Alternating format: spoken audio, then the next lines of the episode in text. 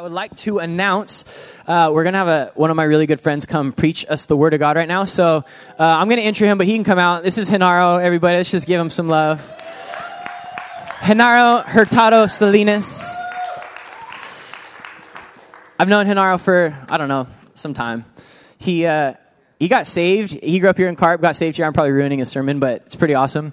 Um, now he's a youth leader here. When I used to do youth here, he was one of my right hand men, and he loves the Lord. And um, I just want to encourage us, remind us really quick what we're about to do is open the Bible, and you're going to hear from God. Like, I know that's like, yeah, that's what we do, but these aren't like Genaro's ideas. This isn't, isn't like Genaro's wisdom. Like this is all he's going to be doing is like helping us see what is in the Word of God. And this book is what the Holy Spirit uses as primary tool to like speak to us. Like it's the sword of the Spirit. The Holy Spirit wrote this. So if you're into the Holy Spirit, you're about to hear from Him as we read the Bible. So just trip out on that.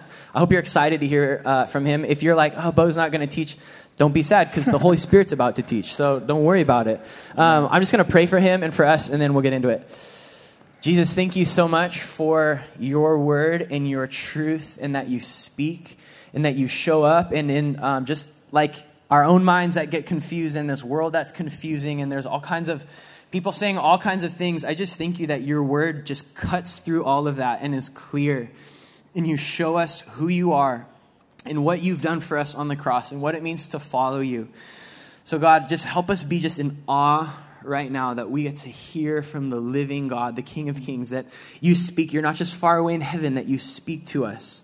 I just pray for my brother that. Um, he wouldn't be nervous that all these people here are just judging him, uh, even if they are judging him. I just pray that he would have joy as he's preaching your word, God, and help us all just to hear from you and receive from you. And um, more than anything, just see the beauty of Jesus more clearly. So thank you for him. Just bless this time. So, in Jesus' name, amen. Amen. Hi. Well, hello, everyone. Um, like Bo said, my name is Genaro. Um, a lot of people call me Jin. That's my nickname. That's what they've been calling me uh, almost all my life. But a little bit about myself. Um, I'm from here. I'm from Carpinteria. I'm a local. I went to Carpinteria High School and I played soccer there. Um, this is where I actually came to know the Lord in this sanctuary. I was probably sitting in one of these chairs right here, uh, my senior year of high school, actually. Um, but after that, I went to Westmont, which is a college in Santa Barbara, um, and I studied religious studies. Uh, useful for today. Um, but uh, yeah, I was a religious studies major, and I also played soccer there as well. And I had a great time, but I'm glad it's over. I'm glad for a new phase in my life. Um, just about me personally, uh, I serve here, like Bo said, with the youth, and I absolutely love it. Uh, that was probably the best decision that I've ever made is starting to help with the youth group. Um, I've been doing it ever since my first year of college, and would recommend to any of you guys if you're thinking about maybe helping in some way in the church to like do youth group because it's a blast. Um, I've got to help Travis uh, teach there. Um, I've been doing that for a while. It's been really cool uh, learning and growing in that area. Um, but yeah, that's enough about me. And so now uh, I want to get into the Word of God. We're going to be in the book of James today. If you guys want to turn there, uh, we're going to start off in chapter 1, uh, verses 9 through 11. Should be on the board or there. Yeah, awesome. So, mm-hmm. so I'll start. Let the lowly brother boast in his exaltation, and the rich in his humiliation because like a flower of the grass, he will pass away. For the sun rises with its scorching heat and withers the grass. Its flower falls and its beauty perishes. So also will the rich man fade away in the midst of his pursuits. I'd also like to pray before I start. I know Bo did it, but just to be sure. Um, God, um, I thank you once again uh, for this day. Um, I thank you for your word. Thank you that it's living and it's active, that it's true, uh, that it gives us life, that it guides us, that it's like a lamp unto our feet. And I just pray now, Holy Spirit, that you would just lead me and guide me and speak through me. Father, I pray that I would decrease and that you would increase, God. Um, pray that this teaching would glorify you. Uh, we all love you, Father, and pray this all in Jesus' name. Amen. Amen. Um, I'm very excited to be sharing um, about the poor and the rich today. Um, that's going to be the topic of tonight's sermon. I myself uh, would not consider myself either poor or rich. I would call myself a, a bit of average, but I've been blessed to have basically everything that I've ever needed in life, God has provided. But I don't think I would fall into either one of those categories. Um, but since I was growing up, it's always been an interesting topic for me. Um, I can remember, even as a young child, never really being attracted to money. I never had a desire to have money. I never had a want for money. Um, and it was just always interesting, and I wondered why I was like this. Um, I remember one particular story uh, I was at the laundromat with my mother. Um, our washing machine had broke down, so we went to the local laundromat here in Carp. And while my mom was doing all the laundry, um, she gave me a couple quarters and sent me over to a machine and said, just play in this machine for a while until I'm done. Just don't bother me. So I went over with my three quarters. I was probably about like six or seven like years old. And I played, put my three quarters in, and like that was it. It probably honestly took like five minutes. And I was kind of sad. I was like, oh my gosh, what am I going to do for the rest of like this hour that I'm here? But I noticed that in the slots that you put in uh, the quarters in the machines, um, there was another quarter that was stuck inside of it. And my like six year old mind like immediately blew up. Like, why is there a quarter in there? And so I went next door to Taco Grande. It's a Mexican food place, and I grabbed a toothpick and I came back and I started poking the quarter with the toothpick. And every time I poke the quarter, another quarter would come out of the bottom. So it would release a quarter after every time that I started poking this thing. And like, honestly, like no joke, I probably could have like had 20 like dollars of pure quarters if I would have saved all that money. But instead, I just kept playing games like over and over and over. And so when my mom was doing the laundry, she was like, "How are you still playing? Like I only gave you like three quarters." And I was like, "I just like started poking this thing with the quarter, and like money started coming out." Um, but like she even found it like so curious that like I didn't keep the money or that I didn't want to. Um, and so this was kind of just the way my life went, even leading up to now. Um, I feel like the Lord is really calling me into ministry and maybe be a pastor one day. Um, and as many of you guys know, pastors don't make that much money.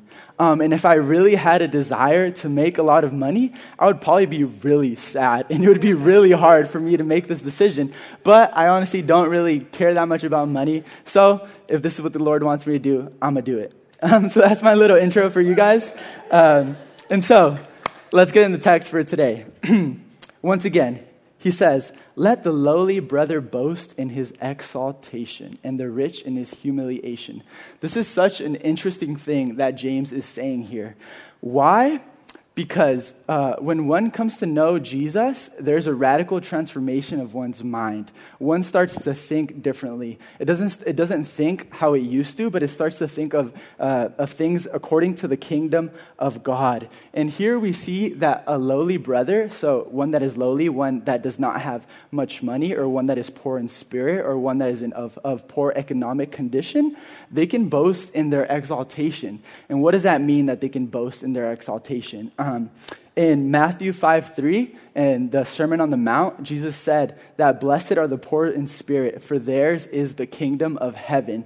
That's why a lowly brother can boast in his exaltation one day. But it's very interesting that it doesn't say that you can boast in your exaltation right now. It says one day you will be able to boast in your exaltation. So it requires the changing of thinking in the mind of a Christian. so uh, we see um, they're called to boast in their exaltation, but it's not going to happen now. So, what does one do until the day happens when they will be exalted? Um, I think what the text calls us to do is to see life completely different. Um, we no longer look at our present circumstances as uh, the end goal. We rather look to the end. Well, one day we will be with Jesus and we will be exalted. And this is a hard thing to do, but it's what the text calls us. And the same goes for the rich. It says that the rich can boast in their humiliation. Like, what does that mean that the rich can boast in their humiliation? Um, and as I was studying and as I was looking at this, uh, what I found was that uh, those who are rich, those who have much wealth, those who have an abundance of things, are called um, to boast because one day their riches will pass away. Like the flower um, that passes away uh, as the heat um, withers it and it withers the grass and its beauty perishes. Um, all our riches will one day pass away. We as human beings will one day pass away. And this is the same thing that will happen to our riches. And God is saying that we can humble ourselves knowing that all these things that we have right now will one day pass away. So stay humble. Like, don't. Um, uh, don't put your hope into all that you have, but rather put your hope in God, for He will never pass away. Um, I think a, a, beautiful example of this is a, a, man named Job. You guys know him in the Bible. Um, the Bible calls him an upright man. He was blameless before God. He feared God. He even turned away from evil. It even says that he was the greatest of all the people in the East. He had everything that he could ever um, imagine having. And yet, in a blink of a second, he lost everything. Um, and I just love reading that story because it's truly humbling that when we do put our hope in riches and when we do put our hope in our wealth, it could just go away in a second. So, what I think the Word of God is calling us to do today is to take a posture of humility, either if you are rich or if you are poor. Because, um, as the book of James will later say, humble yourselves and the Lord will lift you up. and so, this is God's Word we know that we can trust it. We know that we can trust in Him, even though it sounds like a difficult thing to do. Um, and some of us, like I said, are maybe neither rich or neither poor. We maybe stand in the middle. Um, but today, on this Friday night at Reality Carpinteria at Abide, I believe that the Lord is calling us to fully depend and trust in Him for everything. I believe that He's calling us to not wait until we have nothing or to not wait until we have much, but depend on Him now. So if there ever does come a day when He blesses us with much, we'll know what to do. We'll know to be humble with it because it will one day pass away. And if there ever comes a day when we have nothing, we'll know what to do. We'll know that, yes, this is hard, but one day I will be exalted. And that's what he's coming, uh, that's what he's calling us to do today. And what Job says um, at the end of chapter one is one of my favorite verses in the Bible. Um, but he says, Naked I came from my mother's womb, and naked I shall return. The Lord gives, and the Lord takes away. But blessed be the name of the Lord. Regardless of your riches, regardless of your poverty, blessed be the name of the Lord. It's a beautiful thing. and now, uh, for our second, our second point, um, we're going to be looking at James 127. Um, and this is another uh, just amazing verse. Uh, it says, Religion that is pure and undefiled before God, the Father, is this to visit orphans and widows in their afflictions, and to keep oneself unstained from the world. Um, my second point for this would be Jesus moves our hands towards the poor, towards the widows and the orphans in their affliction. if you guys remember, after the resurrection of Jesus in Matthew, uh, the Great Commission happens. He calls his disciples to go and make disciples of all the nations, baptizing them in the name of the Father, the Son, and the Holy Spirit. And here in this passage in James, we see him reaffirm that. We see him echo that. That um, a religion that is pure and undefiled before God is one that is modeled after Jesus, that is modeled after the way that Jesus came to seek and save the lost, that is modeled after the way that Jesus came to seek and save us. And as Christians, we should seek to imitate the way that he came for us. Um, we know that Jesus is the good shepherd, he's the one that leaves the 99 to go after the one. Um, and so, as believers and as lovers of Jesus, we are called to go visit the orphans and the widows. And this is, this is so interesting because you're, okay, uh, they're calling us to go visit the widows and the orphans. Like, that's already a big deal in themselves. A widow and an orphan is someone who has lost a loved one. They have lost someone and it, like, they have suffered a tragedy. But it says, in their affliction. Like, I think that's like a key thing to look at. Because if you go visit an orphan and a widow, it's already going to be a hard situation. But if you go visit them in their affliction, you're, visit, you're visiting them in the midst of their pain. You're missing them in the midst of their suffering. And this is what the text is calling us to do. Um, Jesus moves our hands towards the poor, towards the poor in spirit, like the orphan and the widow.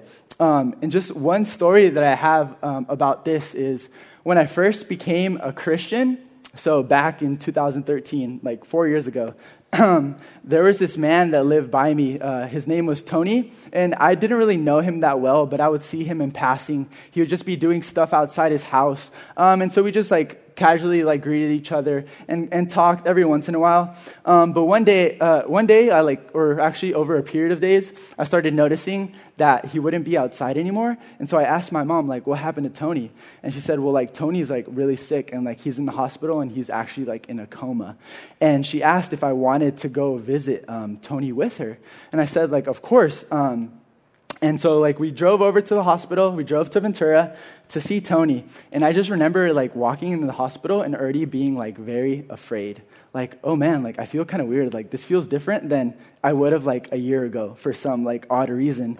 And as we came into the room where uh, Tony was, uh, his wife was outside, and like you can tell like that she had been like mourning and that she had been going through a lot.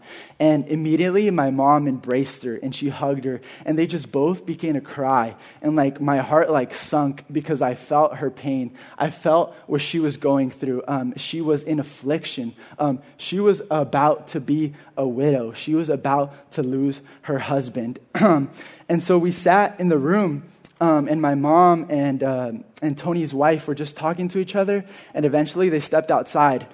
And I just sat there in the room, just staring at Tony on this bed, like just eyes closed, like with all the machines like on him and everything, like you know how someone is when they're in a coma. And I was just staring at him, and then I just began to pray.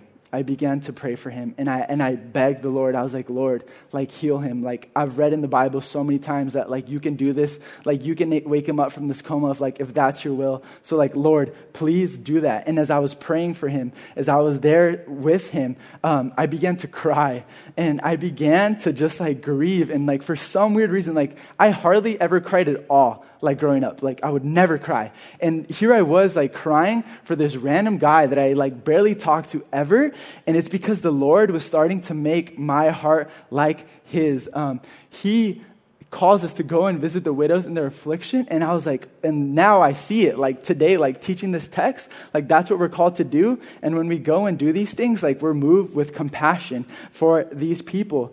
And I sat there and I meditated um, on the words of Jesus when he said, Blessed are those who mourn, for they will be comforted. And blessed are those who are shown mercy, um, for they will be shown mercy. Um, Jesus changes the hearts and lives of believers and makes his heart their hearts more like his. Uh, another one of my favorite verses in the Bible is Psalm 103, um, verse 8. And it says that the Lord is merciful and gracious, slow to anger, and abounding in steadfast love. This is who our God is. This is who our Lord is. And if we seek after him, he will begin to make us more like him. And in the next part of this text, it says, or sorry, not yet. Um, on the last part of this text, it says, and to keep oneself unstained from the world. So, like, what does that mean? Now we know what it means to, to visit the orphans and the widows and their afflictions. But what does it mean to keep one's unstained from the world? Like, what is that? Um, and what I believe that James is trying to tell us is stay away from sin. Like, keep yourself unstained from the world. Um, we are called as Christians to be the salt and the light of the earth. Um, we all like have heard that verse, but we often find ourselves losing that saltiness. We often find ourselves being conformed to the ways of the world rather than being made more like Jesus. And I think James is warning us um, here in this passage, because um, what happens when we're stained by the world, at least in my experience, when I fall into sin, is that I, I lose my hunger for the Lord. I lose my thirst for the Lord. Um, my relationship is affected with him when I'm being stained by the world. But um, here, James is saying rather, religion that is pure and undefiled before God is to keep oneself unstained from the world, to stay close to him, um, to stay in his word, to be in prayer, and to stay away from the schemes of the enemy. When our eyes are not set on Christ, but rather set on the things of the world, it actually affects our relationship with the Lord. And even though he isn't far, God is never far from us. We feel like we are far from him. That's an important thing to do, is to always set your eyes on the Lord and set your eyes on the things of the kingdom rather than the things of this world. and for our third passage, um, it's James 2 uh, 1 through 13. and it says this uh, my brothers, uh, show no partiality as you hold the faith in our Lord Jesus Christ, the Lord of glory.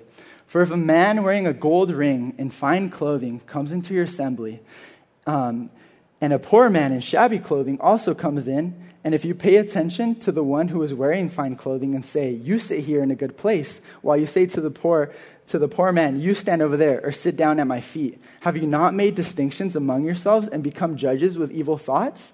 Listen, my beloved brothers, has God not chosen those who are poor in the world to be rich in faith and heirs of the kingdom, which he has promised to those who love him?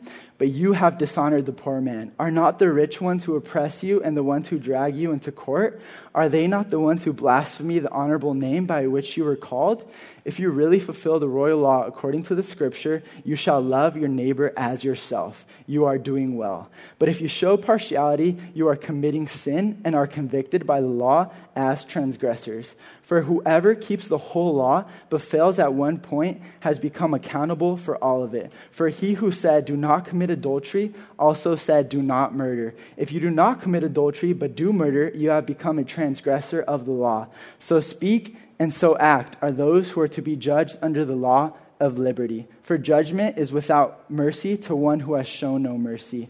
Mercy triumphs over judgment. Um, this is another uh, hard passage, but so real and so applicable to us today. Um, I always like I, when I was studying this, I always wanted to go back to what like Jesus would say about these things. And so when I originally read this, I was like, Jesus never showed any partiality. And what partiality is, it's an unfair bias in favor of one thing or a person. Rather, um, Jesus showed his uh, favoritism. He favored the lost. That's who he came after. So he didn't care whether you were poor or whether you're rich. He just came that you would know the truth. But we, like the people that James is addressing um, in this text, do show partiality. We do show favoritism, especially towards the rich and the poor.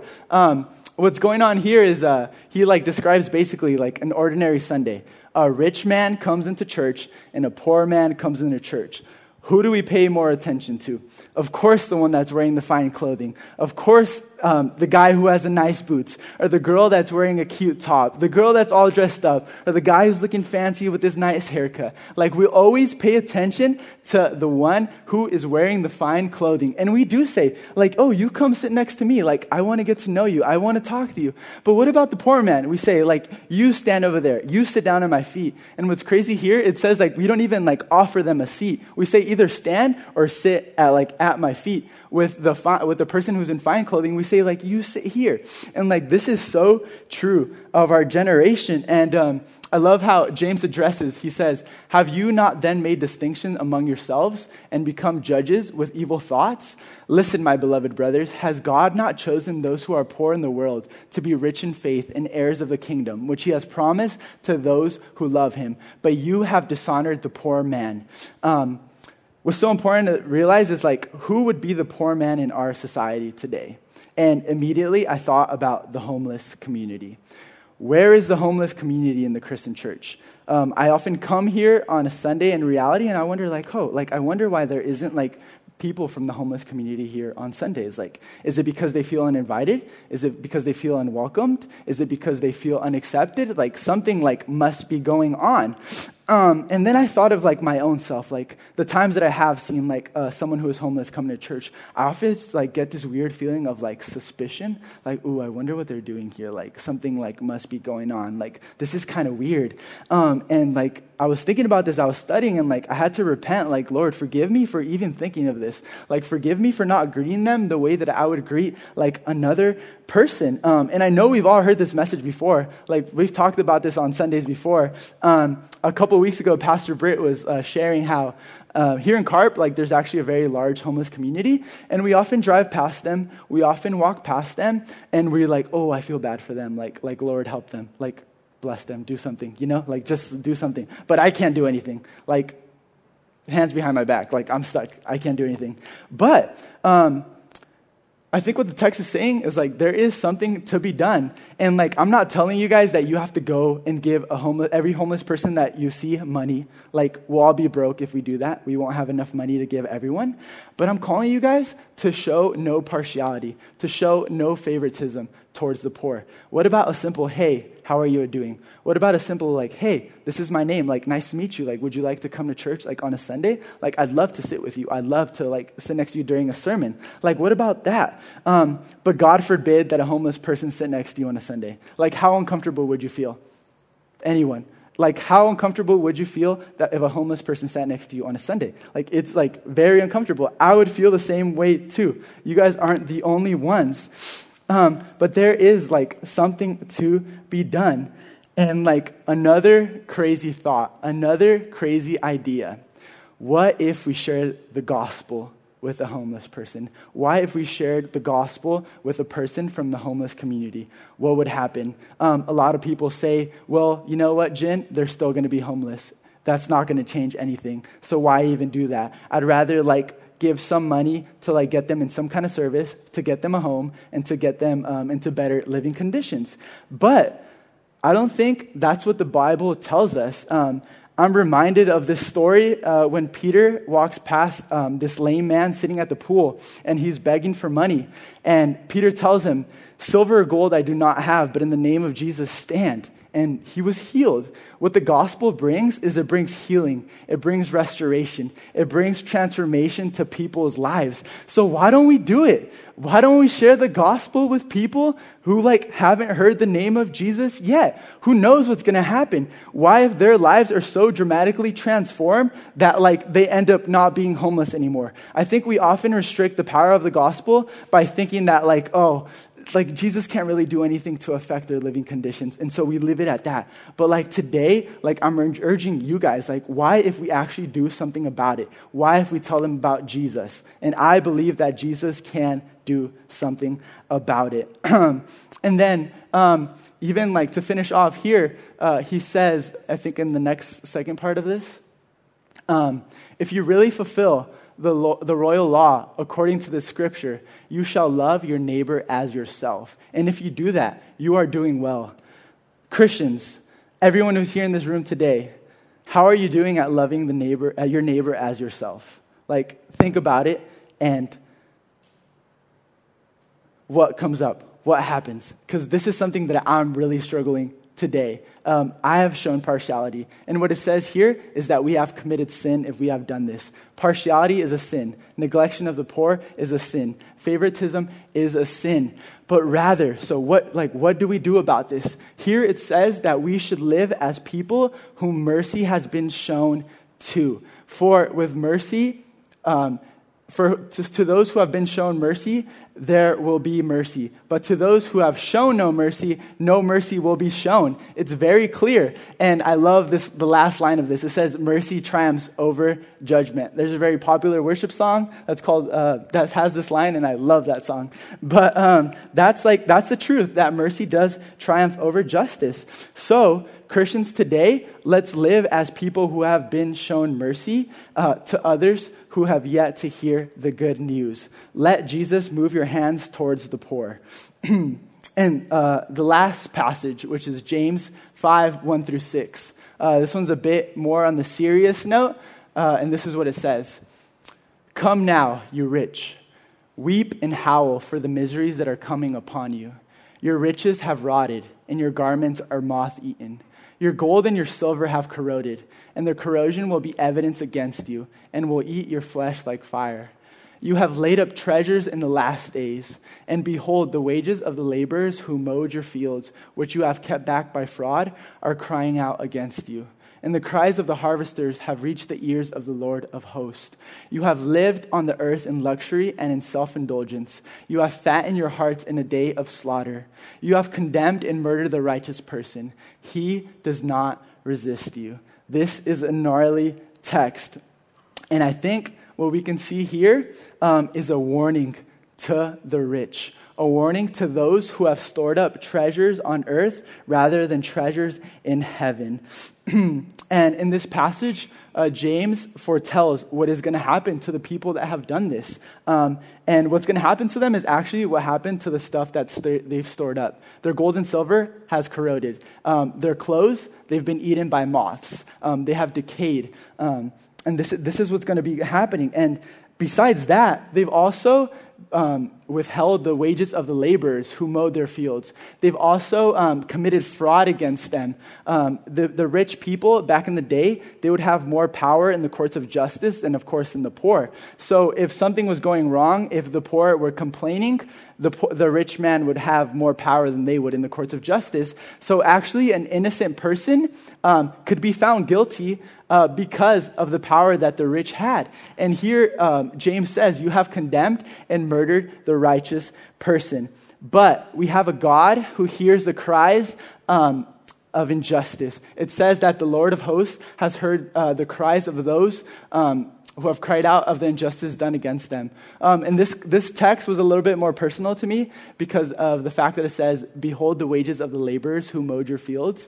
And those, uh, and the harvesters, um, I work in a ranch with my father. This is something that I've been doing my whole life. And I know how hard this work is. And if I was ever working and um, whoever was paying me withheld the wages, I would be really upset because it's really hard work. And I do not want to be in the sun for a whole day and just get roasted and be completely dead to not be paid. And that's exactly what these rich people were doing uh, to the poor. Um, and what's also interesting to look at here um, is what the escalation of sin that happens when it goes unrepented of. First of all, they're keeping their gold and their silver um, and their clothes, and they're, they're just living a greedy lifestyle. And then what, what happens after that? They refuse to pay their laborers. And then what happens after that? They commit fraud against them because they don't want to pay them. And then what happens after that? They murder because these people are sentenced to murder because they're accused um, uh, unjustly. And so this is what happens when sin goes unrepented of. And we see this clearly in this passage. and uh, also, this warning is not just to the rich. This warning is to every single one of us who has stored up treasures on earth rather than in heaven.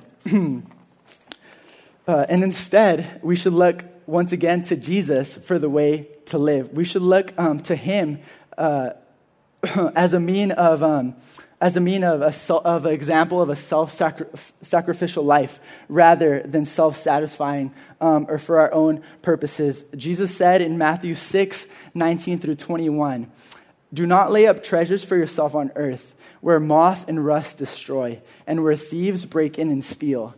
But lay up for yourself treasures in heaven, where neither, rot, where neither moth nor rust destroys, and where thieves do not break in and steal. For where your treasure is, there your heart shall be also.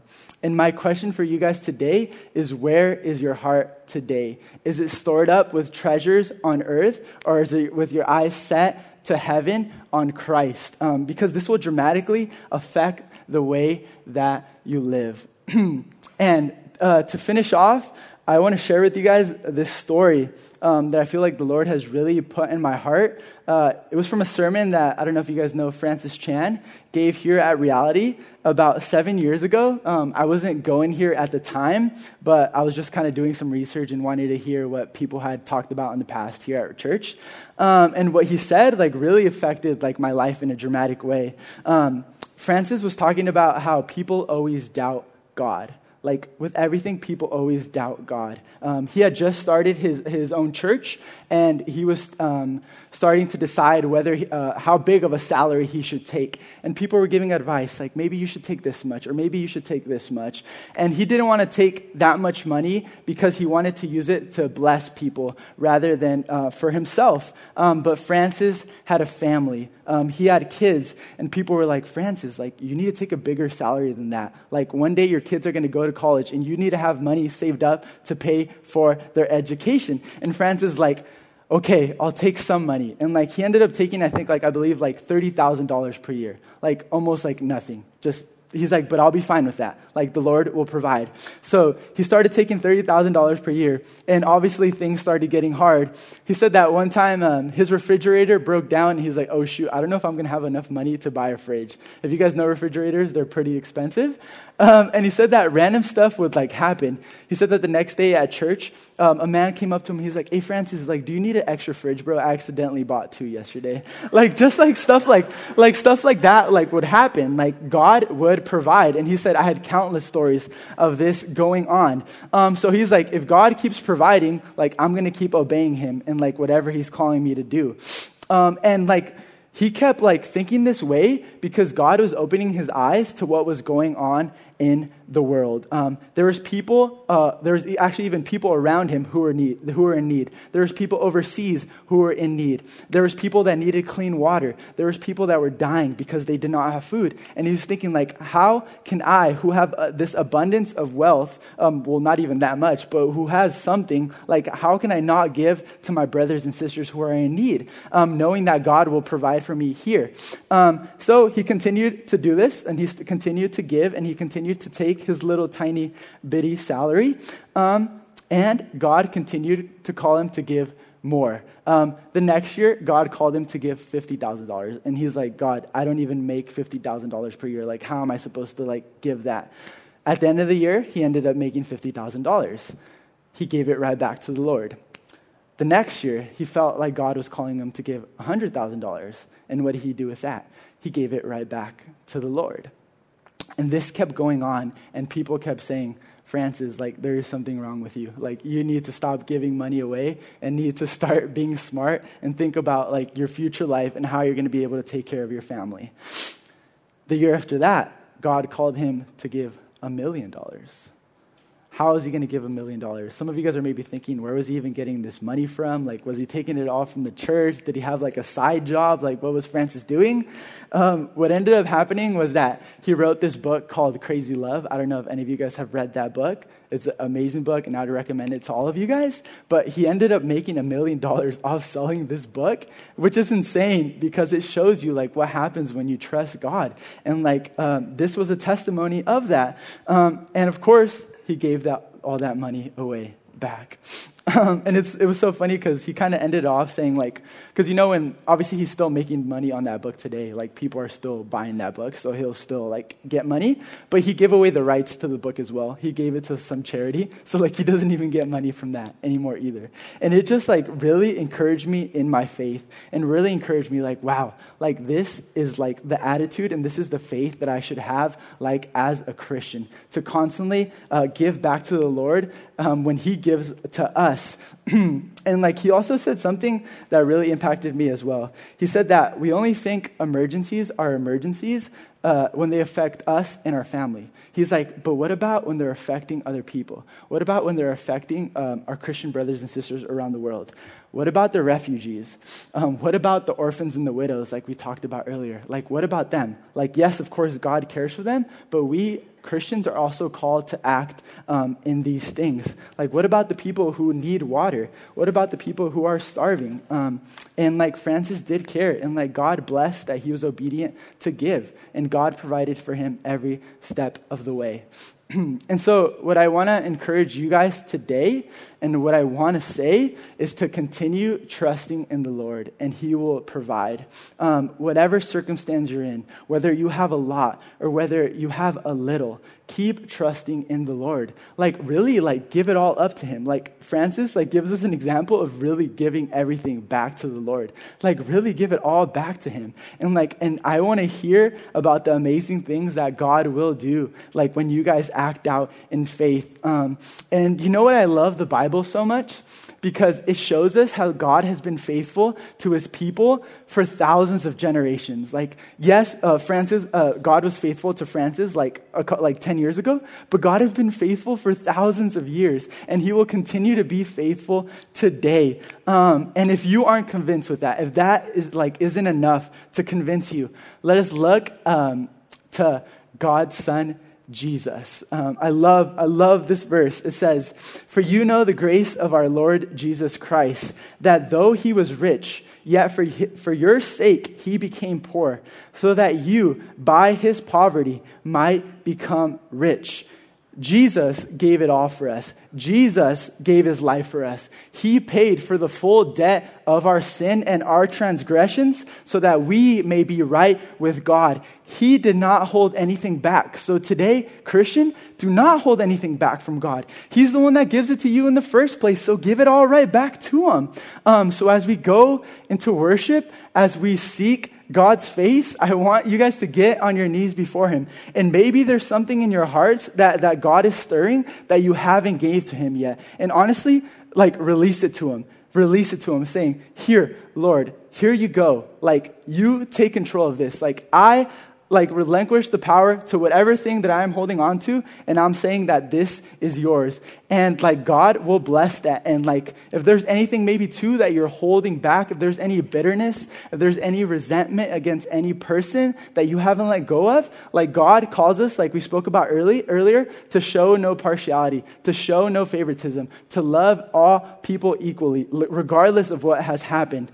Um, and so, and then lastly, lastly, as we go into worship, um, this is called abide. Like we call this abide. So, like, let's abide with the Lord. Let's enjoy His presence. Let us sit with Him. Um, let us just let Him fill you up. Um, one of the one of the psalms says.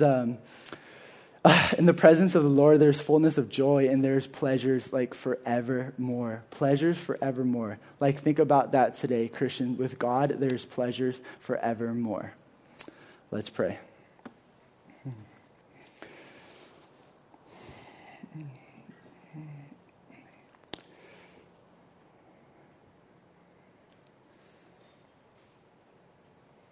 Father, I thank you so much um, for this opportunity to come and to, to hear your word.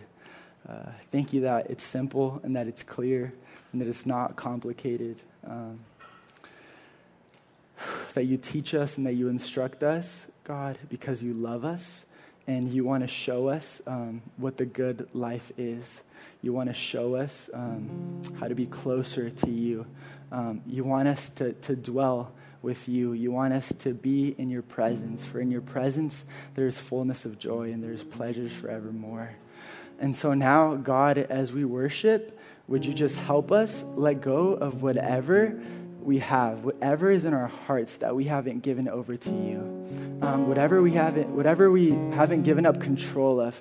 Today, we want to say, Lord, you take it. You take control of this. You are better than whatever thing this is, whatever relationship, whatever circumstance, whatever doubt, whatever fear. We want to give it up to you, Father. And we trust, God, that you will still care for us. You will still provide for us. And would you give us even more faith, God? Would you give us more faith to trust in you, to trust in your word, to trust in who you are, God? You are faithful. You have been faithful for thousands of generations, and, and you will be faithful to us today, God. Um, so now let us set our eyes on you. God, thank you that for those who have trusted in Jesus, for those who have given their lives over to you, uh, there's no longer any condemnation. God, um, we, our slates have been wiped as white as snow um, because of your blood, Jesus. You have taken that all away. Father, thank you that mercy triumphs over judgment for those um, who have given their lives to you, Father. Just thank you, God. And now would you be with us as, you, as we worship? Would your Holy Spirit just fill this room? Uh, would you take away any distractions, God? Anything that is keeping our eyes off of you? And would you just help us fully focus, God, and just be with you? In Jesus' name I pray. Amen.